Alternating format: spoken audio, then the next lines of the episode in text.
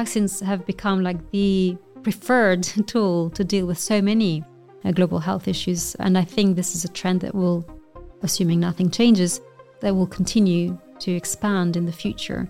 But at the same time, it's one of the first areas where you have the creation of these partnerships, where you have more and more state and non state actors and mixtures of money coming from the private sector and the public sector, often with the view to making money. I mean, obviously, this merger of donations with public money is not new in public health. What is new is that they are blended together with a view to making a profit, and that is new in global health. Welcome to SCAS Talks, a podcast by the Swedish Collegium for Advanced Study. My name is Nathalie von der Leer, and in this episode, I talk to Valbona Muzaka, Associate Professor at the Department of Economic History at Uppsala University and Senior Global Horizons Fellow here at SCAS during this academic year 2022 2023. Prior to coming to Uppsala, she was a reader in international political economy at King's College London, and she has also worked at the University of Sheffield and the University of Southampton and held a number of visiting positions in India and Brazil. Her work focuses on the material and discursive underpinnings and consequences of the knowledge economy as a particular socio political economic formation. Some of the themes explored are related to the governance of perhaps the most central institution that enables the circulation of knowledge as commodity and capital, namely intellectual property. During her stay at SCAS, Valbona Muzaka will focus on how the ongoing financialization of global health has conditioned the development, manufacturing, and distribution of COVID 19 vaccines across the world. And that is one of the topics we will talk about today. And this is the fourth episode in our theme Global Governance. Very welcome to SCAS Talks. It's very nice to have you here in the studio. To start off with, would you like to say a few words about yourself? Well, I thought you did a very good job. Uh, maybe I could add that uh, I'm originally from Albania. My early studies, my undergraduate degree, was not actually on any of these issues. I studied economics because I thought I was good at maths and you don't always know what you want to do or what you may be interested in when you are an 18 year old.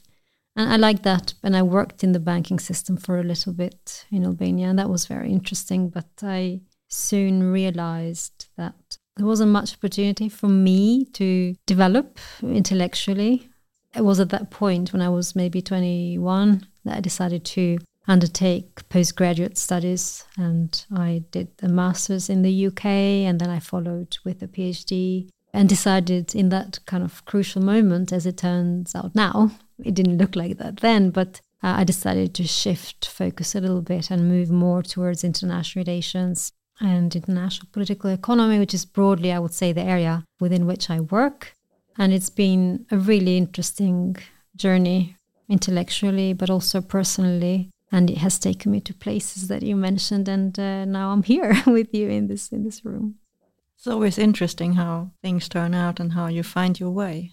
When i was reading about your current research project here about the distribution of covid-19 vaccines i thought immediately about this initiative called vaccine forward uh, which was a fundraising initiative for purchasing and distributing covid-19 vaccines to the world's poorest economies through the Global Alliance for Vaccines and Immunization, Gavi COVAX. I thought about this because every time I got a shot, I made a small donation to this initiative directly afterwards when you have to sit and wait for 15 minutes. So, of course, I'm very interested in hearing more about your current project there and your approach to study this in a more scientific way. Can you give us just a brief insight? So, the project's title is Vaccines in Times of Financialization.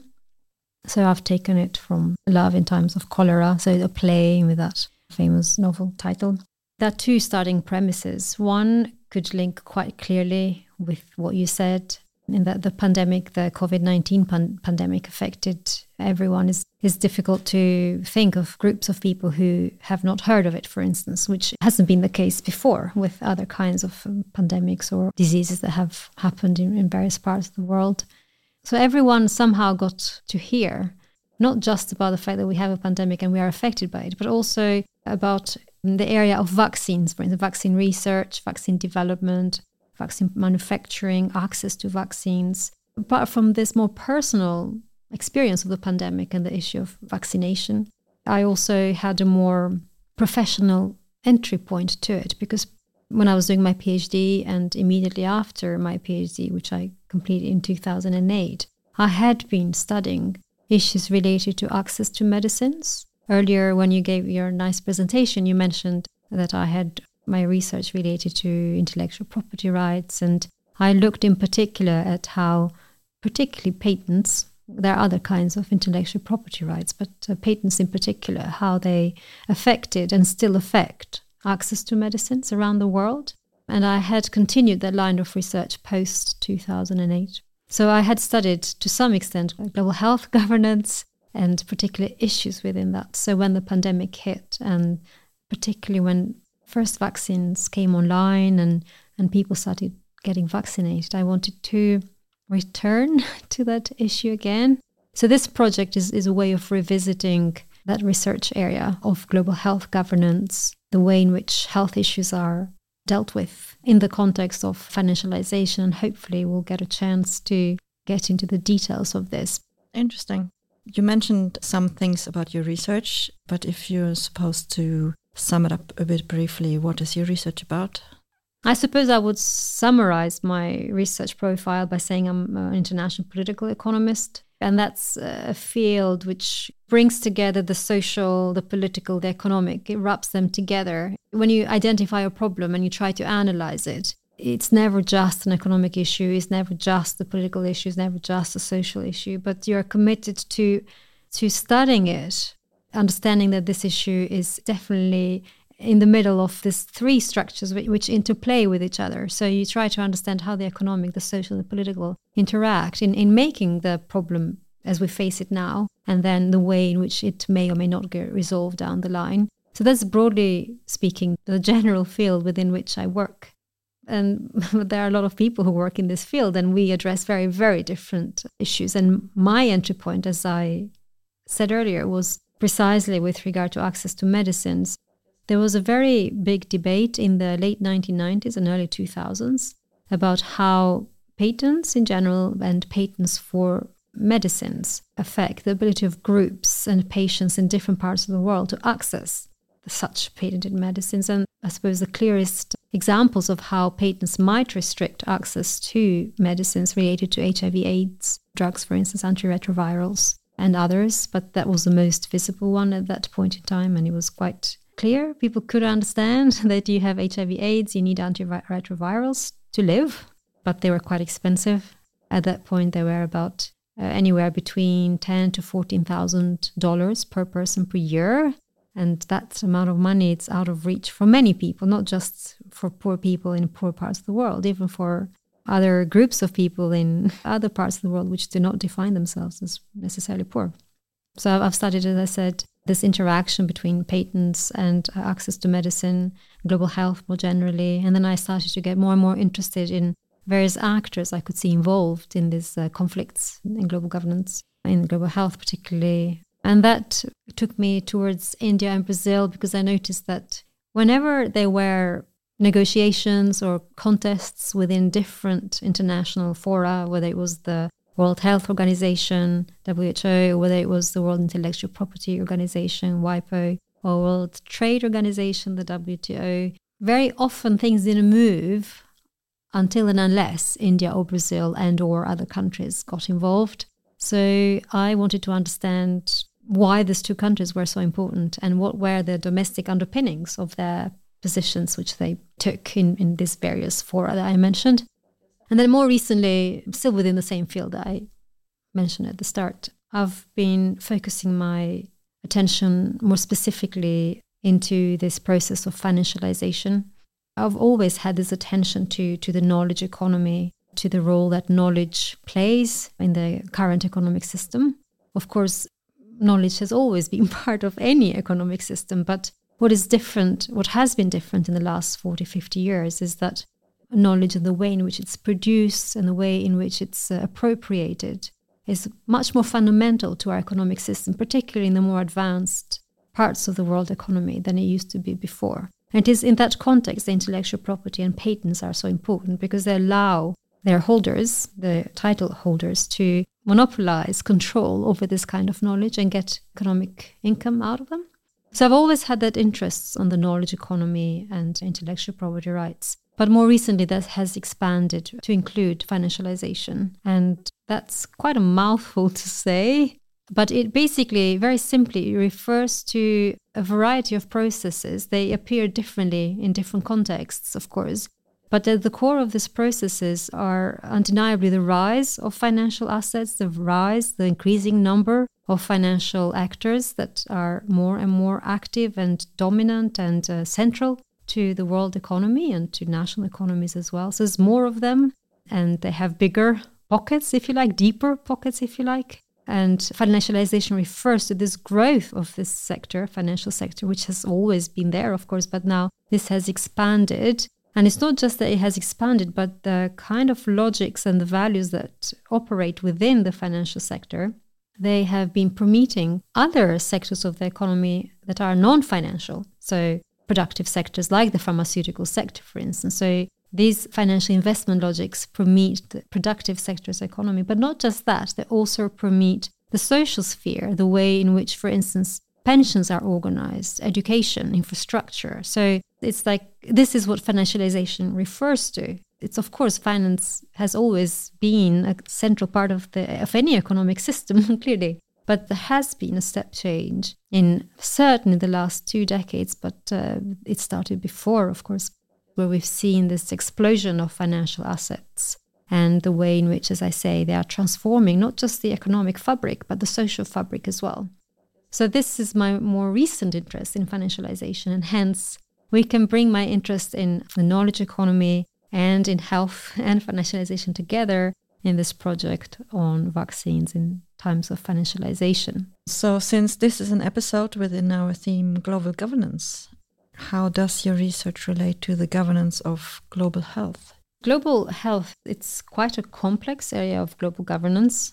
As soon as I say that, I realize that all global governance areas are quite complex, and that's because there's a multiplicity of actors that takes place. Although in most areas of global governance, you can identify an organization that you can point at and say, ah, yes, the World Health Organization is the key organization in global health, for instance. Oh, yes, the World Trade Organization is the key organization when it comes to global trade, and so on.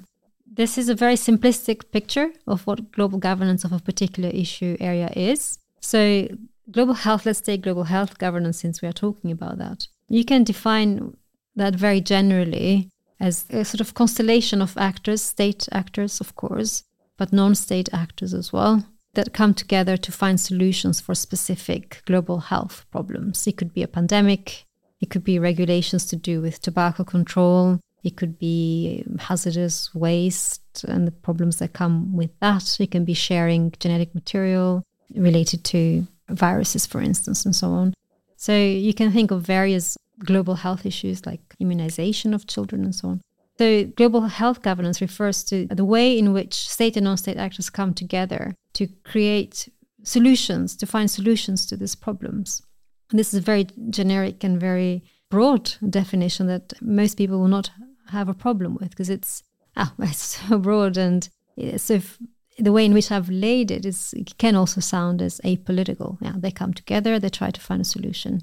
But it's deeply political because these actors that constitute global health, they are not equal. They have different power capabilities, of course. They have different endowments, if you want to use that word. Not they're not equally powerful. they have different ideologies. They have different interests. They have different values, different ways in which they think a particular issue should be addressed. And so when I say that they come together to find solutions for a particular global health problem, by solution, I don't mean that they all agree and then there is a solution. But that's what they come up with. And what they come up with is the outcome of this contest in which is various, very, very different actors are involved. And the solution that they find is by no means consensual. It's just that that has won the day, as it were, as the preferred solution. So that's a more generic definition of what it refers to. And it's quite complex because although we refer to it as global governance, it is not up there. Basically, it's all these actors that operate at the global level in, in, in multiple fora. But it goes all the way down to the local level where these initiatives are then implemented on the ground. Could be even the village uh, level. You know you can imagine a, a village ravaged by ebola for instance. Uh, and then it feeds back into this very very high level which is what we have in mind when we refer to global health. If we look historically uh, global health has oscillated between two tendencies it's like a pendulum between these two ends one of them is the more let's call it the health as a human right sort of end. One that says that, uh, yes, global health is important. The way to achieve it is that health is a human right, that everyone should be able to enjoy the highest possible level. And to achieve that, then every state, individually and together, should invest in their primary healthcare system, offering, ideally publicly funded, offering everybody access to healthcare services. And then the other end is the one in which the pendulum has been stuck in the last 40 years, maybe from the 1980s onwards, which is, is a move away from this, saying basically the idea is that this is too complex. Countries are so different. They are in such different levels of economic and social development and developing such primary healthcare systems it's a great idea in principle, but it's it's such a complex problem, and we need solutions now for say Ebola, for malaria, for polio, for COVID nineteen. So we can't wait. The idea is until the systems are developed. Now we need a solution. So the other side of this pendulum is, as I say, where we are stuck now, which can be characterized by this top-down vertical approaches. So this is the paradigm, verticalized pharmaceutical solution, which means we can't change the way people live, we can't change their income. Well, it can be changed, but it needs time and it's very complex. So, what we can do is bring the right vaccine, bring the right drugs, diagnostics, whatever it's needed um, to deal with this specific problem. This is what the situation was when the pandemic hit, which was why we got yet another of these top down solutions, which was COVAX, uh, you mentioned in the very beginning, basically. But it's also wrong to think as global health governance is just a self-contained area. Of course, it relates to other aspects of global health, uh, the most visible of which is trade and the governance of trade, global governance of trade, and the global governance of intellectual property rights, for instance, which is what I was studying earlier on. So you can come up with very nice initiatives and ideas within global health, but if you then can't afford these medicines because they are patented this is where the trade, world trade governance and the intellectual property governance come, comes into play, then you've done nothing, basically. So it's not just one thing that pertains just to global health. They are all interrelated. And more recently, we have this idea of One Health, which became even more powerful as a paradigm with the pandemic, basically saying that we'll have this pandemic is not surprising and we'll have more and more of them because the way in which human and non human life interact with each other uh, and the idea of One Health is that you, you can't just deal with human health uh, as a separate issue. You have to look at it in, the, this broader context of how we as humans share life and nature with the other animals and the other life forms of life that exist.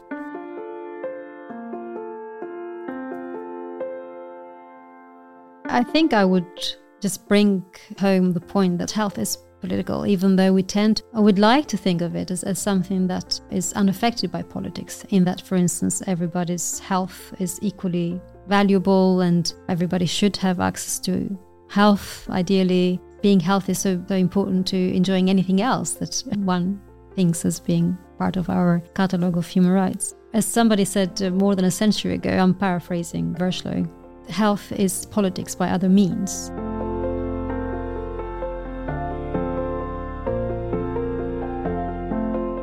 And now you work with this new project looking at the distribution and governance of the COVID 19 vaccine. And I mentioned the COVAX initiative. We can just listen to a small clip. When the world has safe and effective COVID 19 vaccines, how can we make sure they reach the people that need them most? Today, there are many vaccines in development. Most will fail. For those that could succeed, governments are under pressure to secure supplies for their populations. If governments compete for vaccines, most countries could miss out. This is not only bad for countries that cannot secure their own supplies, it's bad for us all. as no one is safe until everyone is safe. Yes, so no one is safe until everyone is safe was the slogan of this initiative that I also donated money to. Any thoughts on this to start off with? I mean, yes, it, it makes sense. Whenever uh, you have a contagious disease, it's hard to argue against that, that no one is safe uh, unless everybody else is safe, in this case, vaccinated. In practice, it's not this principle that guided efforts towards distributing vaccines when they were most needed. So initially, COVAX it was supposed to be like a club of clubs, which would be one purchaser for all countries in the world, effectively. In a way, you could see why this is appealing because you, you have this centralized purchasing mechanism, which could, in principle, negotiate lower prices. And they had ideas about how to distribute that. Every country would get a certain amount to vaccinate their 10%, and they, each country could decide themselves whether they were going to vaccinate first their healthcare workers or their more vulnerable. It didn't enter into who you should prioritize, but every country would get enough to vaccinate 5%, and 10%, and 20%, and so on and so forth. So, in principle, it was supposed to be a scheme that would be based on solidarity, on equality, of course. Precisely this idea that it doesn't make sense to that you kind of uh, vaccinate a particular population 80% within a locality, but then people move on out, in and out, and then they bring the disease back and so on. So, from that perspective, it made sense. But in reality, it didn't work like that, as we know. The idea that somehow nations, particularly the wealthier one, would withhold from using their economic power to buy vaccines enough to vaccinate their populations the idea that this wouldn't happen this time around, given that it had happened many times before when we had, for instance, the swine flu in 2009, right? That exactly the same thing happened. It was a very good scheme, but which didn't take into account the hard politics that underpins global health that I was saying earlier. Global health is politics by other means. So the idea that somehow COVAX would work without taking measures to counter this kind of dynamics was bound to fail, wasn't it? Um, and in fact, what happened was that developed countries committed to COVAX in principle. They pledged some money towards it, but at the same time, they entered into agreements with the pharmaceutical companies. In the beginning, quite a few of them, because it wasn't clear which one would be successful. But um, they hedged their bets, as it were, neither financialized technique, like you have a portfolio of assets and see which one gives you a yield, a particularly good yield. And as we know, they in the end ended up with uh, doses to vaccinate their population three, four, five times over when other countries had received almost nothing.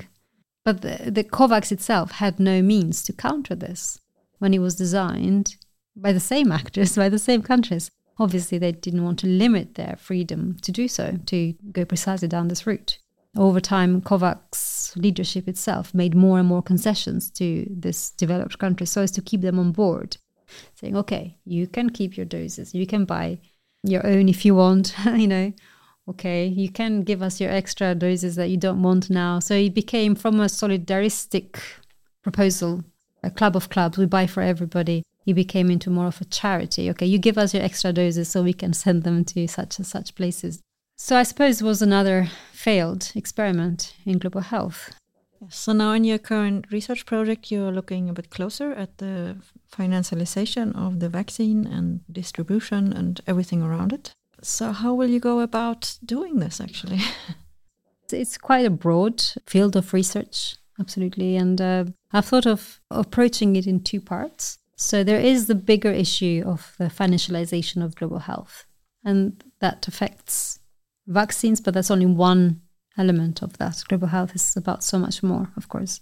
So, in this part, in one of these two parts, uh, I'm interested in understanding how these financial values and investment logics permeated the area of global health. I want to understand the historical shift that occurred.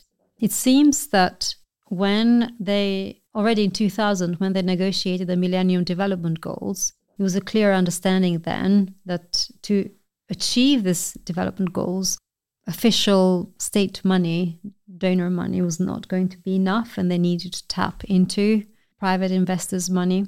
And then there was a, a more recent reiteration of those in the Sustainable Development Goals, of which one is specifically focused on health. And the idea here is even more clearly from 2010 onwards is that there's a huge gap between what we need to reach the health SDG. So uh, this could be, I think it's about 200, 300 billions per year to reach the, just the health uh, sustainable development goal in low and middle income countries. And the whole gap to reach all SDGs everywhere in the world it runs in, I don't know, 3 trillion per year. So it's a lot of money. And it's a clear sense that there's no way official state donors would fill this gap. So the chances of reaching these goals, whether individually, the health one, or all of them across the world, is practically zero unless you tap into financial sector pockets, investors basically. At the same time, as a result of financialization that I mentioned earlier, that has been ongoing since the 80s, but particularly has taken root more, more fundamentally in the last two or three decades, the result of this is that we have a mountain of financial assets and investors who are looking for investment opportunities. So, if I'm not mistaken, in 2020 or 2022, the value of financial assets was five times world GDP. You have this mountain of financial assets looking looking to be invested. So there is a demand and supply issue here. So there is there's a need for money to invest in this social programs, social sustainable development goals, one of which is health, as I said. But there's also investors who are looking around and thinking mm, not very many investment opportunities are coming up because it's so much bigger than the whole world GDP, as I said. So this were the underlying processes in the background. And global health gradually, or perhaps also gradually, in the last 10 years or so, became transformed into some form of investment frontier. And I want to understand how this happened. So, this is the process which broadly I refer to as the financialization of global health. Because now more and more initiatives, when one looks around in global health and you look into what initiatives there are and how they are organized, inevitably they include private finance blended in some form or way with public money, but we don't really understand how they work and we don't really know the extent to which the private investors are privatizing profits, so to speak, and socializing the risks and the costs of these investments. So, this is one area that I'd like to look into in more detail. That's the first part. And the second part is more specifically to do with vaccines. And again, I want to understand how vaccines became like a fundamental tool to deal with global health problems. They weren't always like that. If one cast the gaze in the 1950s and 60s, they were understood as just one thing that you did amidst a number of other measures you had to take to deal with health nationally and globally. But now they have become quite central, and it's not simply because we had COVID 19 recently. It's been a historical progression there where vaccination, particularly childhood vaccination, but then more recently, all sorts of vaccination strategies have been proposed as one of the main tools to deal with global health issues. So it goes beyond infectious diseases, for instance, developing a cancer vaccine and other health problems which we don't think of as as being caused by a virus, the hope is that vaccines could provide the means to deal with other health issues. So vaccines have become like the preferred tool to deal with so many uh, global health issues. And I think this is a trend that will, assuming nothing changes, that will continue to expand in the future. But at the same time, it's one of the first areas where you have the creation of these partnerships where you have more and more state and non-state actors and mixtures of money coming from the private sector and the public sector, often with the view to making money. I mean, obviously, this merger of donations with public money is not new in public health. What is new is that they are blended together with a view to making a profit, and that is new in global health. We have always had some mixture of private money donations and state donors bringing money to specific to address specific issues but the profit motive wasn't there. But now it's there in different mixture, of course. And that's where the financial logic comes in, because of course I'm going to bring this money as a financial investor, but I need a return. That's what changes once the sectors get involved. And vaccination, as I started saying just a bit earlier, was childhood vaccination was one of the first areas where this blending kind of emerged in global health. in the 90s. So I want to contextualize the emergence of COVAX and COVID 19 vaccines and so on in this longer historical process uh, where vaccines became as the preferred tool within global health, but also one of the first areas where we see this blending of different logics of the public health logic with the financial return logic, which is something that financial actors bring with them inevitably. Yes. So for the next pandemic, what can we learn? Well, I suppose one thing that I hope is clear from what I've been saying about global health is that the way in which it's currently governed is deeply problematic and uh, woefully inadequate for dealing with any pandemic, including the one we just, I hesitate a little to say, came out of because people are still getting infected and, and there are people who live with long COVID. So I hesitate to say the pandemic we just left behind. But it's clearly the case that having a global health governance edifice, which is constructed on the basis of these vertical solutions, it just doesn't work because uh, over the years, what this has generated is a, a, lack of attention to the basic primary healthcare system in various countries, in all countries, actually, including in the wealthier countries. This was the, the main problem. They had no capacity to deal with the number of patients coming through their doors with COVID and then with other diseases as well, which obviously didn't disappear. And obviously, we can't blame global health for the negligence of adequate investment in healthcare systems across the world. But certainly hasn't helped that global health governance is predominantly of this nature vertical solutions on a specific disease without paying attention to how that affects the strength of a healthcare system. So, it seems to me the clearest thing to learn is to invest a lot more on, on healthcare systems themselves and on prevention and all the training that is required for that, of course. But surely we could start one step earlier and think about how to minimize the chances of yet another pandemic. And this will require thinking beyond the global health completely and revisiting this relationship we have with nature, which obviously is very problematic currently. And as I say that, I know that that is perhaps the least likely to happen because it requires fundamental changes across so many levels but surely that is the, most uh, safe way of thinking about the next pandemic. How can we minimize those risks that would require minimizing interaction between wildlife and humans, and that will require us already stopping the deep encroachment we've made as humanity in general into the nature. But as I say, that's quite a long uh, shot, to be honest, because I don't see the signals out there that we are rethinking this relationship. So sooner or later, another pandemic will will emerge, so, what we have learned, I think, from COVID 19, apart from what I said, is to help more countries to develop not just their healthcare systems, but also their manufacturing capacities, their R&D capacities. And that is happening to some extent already as a result of COVID 19. There are efforts to build manufacturing capacities and research capacities in various African countries, for instance, Latin America as well. And in a way, to some extent, is turning back the clock because many of these countries did have some productive capacities in the past in the pharmaceutical sector, and they all got lost as a result of historical process in the 80s and 90s and, and so on. But surely we need more of that so that we're not in a situation where only four or five companies have the rights to producing a particular vaccine and there are not enough manufacturing capacities or they're not willing to share their technology with more producers to make more medications available.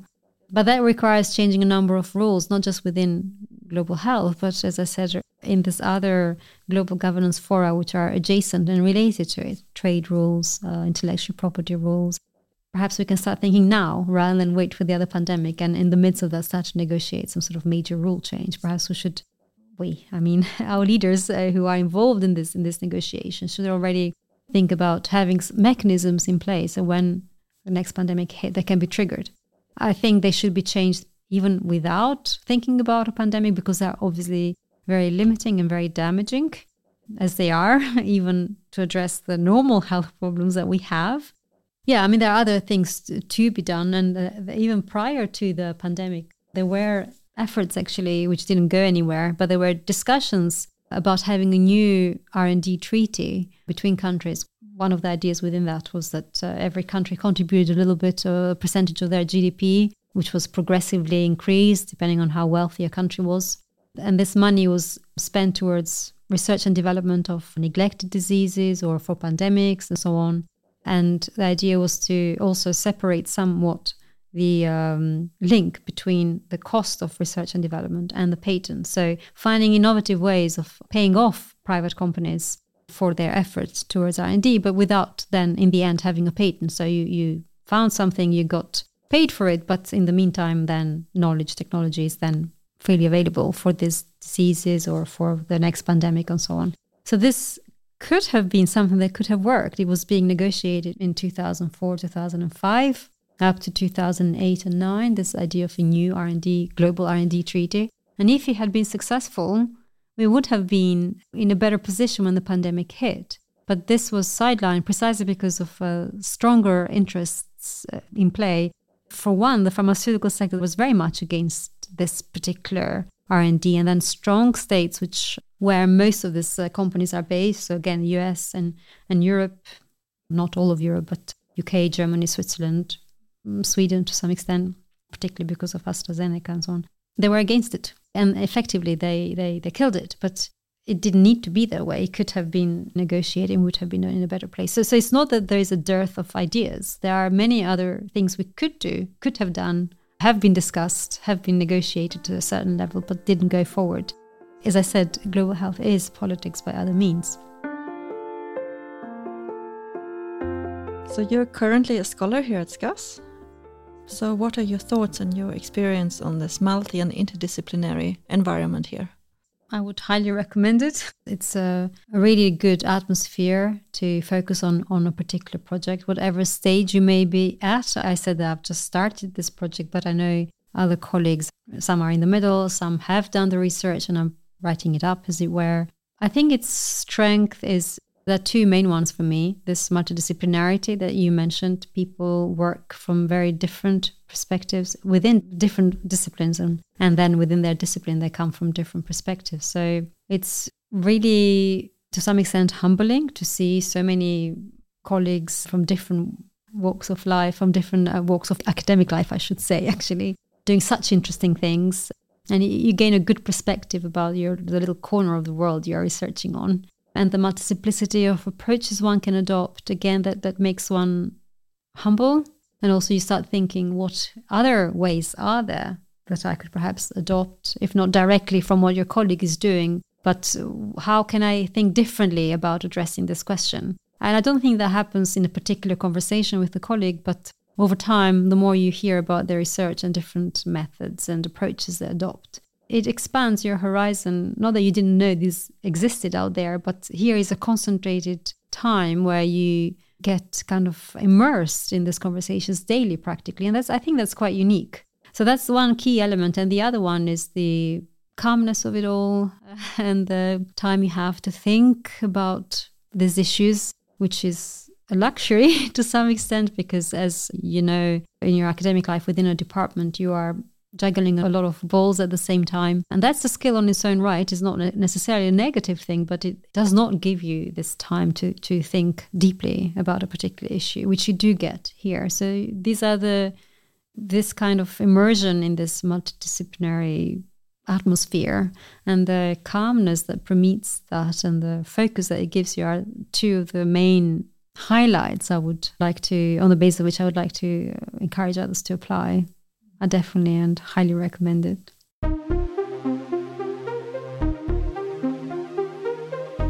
Thank you very much for being a guest on SCAS Talks and talking to me and the listeners. Yeah, thank you for inviting me. I enjoyed it. Thank you. Thank you very much. And thank you for listening to SCAS Talks, a podcast by the Swedish Collegium for Advanced Study. In this episode, you have heard Valbona Muzaka, Associate Professor at the Department of Economic History at Uppsala University and Senior Global Horizons Fellow here at SCAS during the academic year of 2022-2023. We have talked about her current research project on the financialization of the COVID-19 vaccine in particular, and about governance of global health in general. and this was the fourth episode within our theme Global Governance. Previous episodes within this theme have featured Bruce Carruthers, who told us more about trust, credit, and credit ratings as the basis of a modern economy. David Ciepley on constitutional democracy and the corporation, and Jenny Andersson, who talked about neoliberalism in the Nordic countries, developing an absent research theme. And these are episodes 10, 11, and 15 if you want to listen. The list of podcast episodes and themes is constantly growing, reflecting the multi and interdisciplinary research environment at SCAS.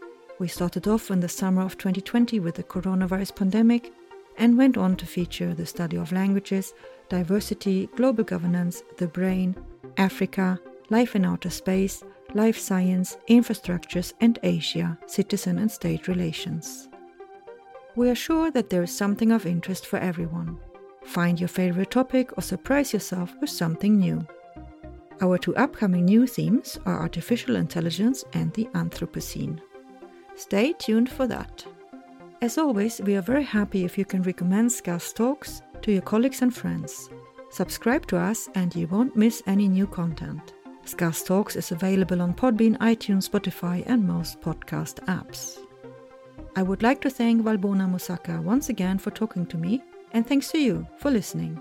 Bye for now.